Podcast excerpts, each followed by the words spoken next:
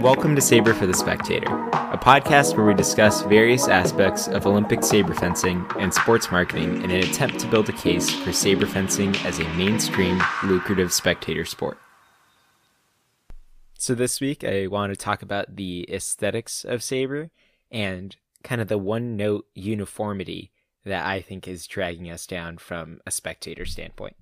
So, let's imagine for a second that for whatever reason, uh, you know nothing about the NFL or American football, but you're sat on your couch on a Sunday afternoon and you're flipping through the channels and you come across Broncos versus Raiders. And you don't know who these people are, but it's easy for you to follow the action because one of them's blue and orange and one of them is black and white. Now take the same situation and flip it, apply it to, to fencing, flipping through the channels and you come across a saber saber match and it completely falls apart because there's no color. There's nothing for the audience to attach themselves to. And without these emotional attachment points, it's so easy for the the audience member to just disengage and dissociate from whatever's going on on screen because it's no longer two swordsmen going at it, you know, hacking away. It's two silver mannequins throwing themselves at each other every time the referee says go and that's just not engaging to watch. What it really boils down to is that the lack of distinguishing uniforms has stripped away the humanity from the fencers and you're turning them into objects.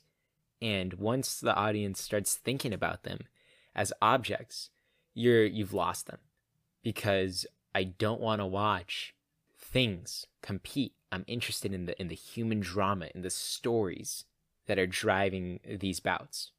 And an almost perfect foil to, yeah, foil, uh, but a, a perfect foil to the state of Saber right now. It's a bit left field, but if you go on YouTube and you look up Sand Marble Races by Jelle's Marble Races, it's essentially this guy just makes a big sand pathway going down some hill some nondescript hill, and he gets like 32 different colored marbles. And he assigns these fun little jinky little charismatic names to all of them. And he puts on his announcer voice and he rolls these marbles down the hill, down this little racetrack he's created. And he films them and he creates these whole grand prix around them. And they're just absurdly entertaining and engrossing. And it's because he's done the exact opposite of what our current Saber Broadcasting has done. He's taken uninteresting, identical, inanimate objects and imbued them with so much personality and character just visually that you start caring about them like they're actual people.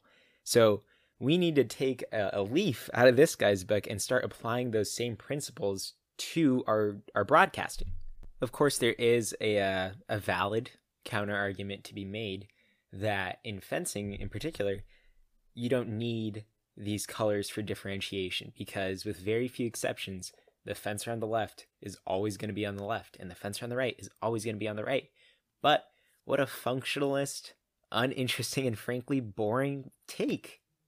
What a what a sterile way to look at sword fighting. Don't you want to make this into more of a show?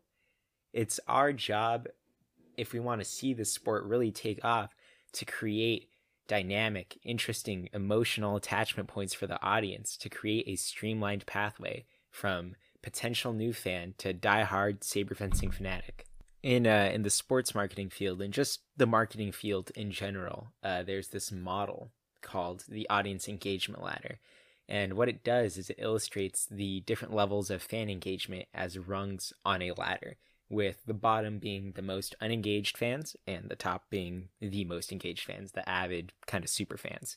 So this model uh, essentially groups fans into one of three categories. At the bottom, we have the unengaged and the casuals. These are people that either don't know the sport at all or will watch it on TV occasionally, but never on purpose. The next level of engagement includes our watchers and interactives. These are the fans that tune into matches pretty regularly and consume a lot of non game content such as analysis videos and fencing blog posts. And finally, at the top, we have our avid superfans. So not only do they watch every major match, they likely have a favorite athlete or team, and consume as much non game content as they can and know statistics and win loss rates on certain matchups. So, this model is super helpful for kind of charting a pathway uh, for, or like a plan of action for engaging fans, but we've kind of mutilated it. The lack of distinguishing colors and characteristics in our sport has essentially chopped off the ends of our audience engagement ladder.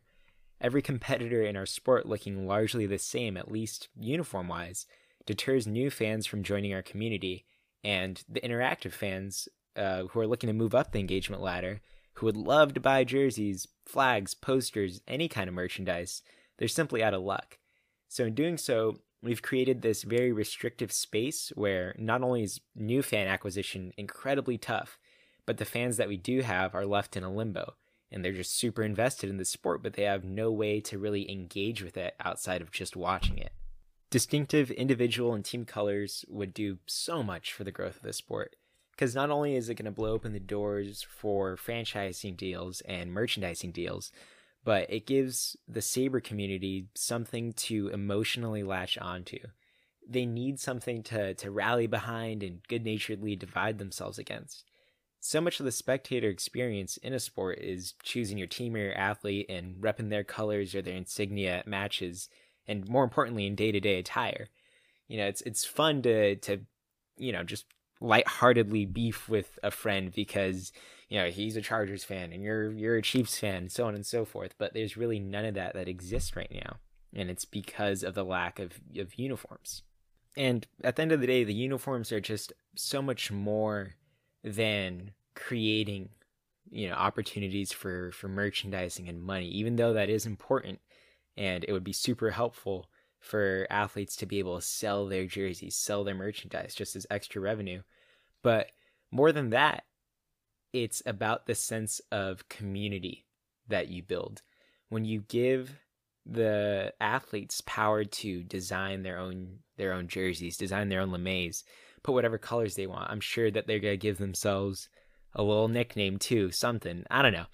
But when you do that, you open the door for this mythos building that is so common in in just the sporting arena.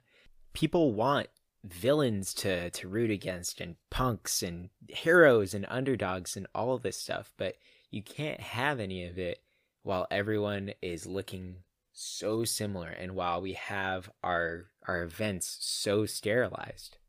At the end of the day, I believe that all successful spectator sports exist in in two capacities. The first of which uh, obviously is to serve as a platform for the best athletes in that sport to go at it and really sharpen their skills against each other.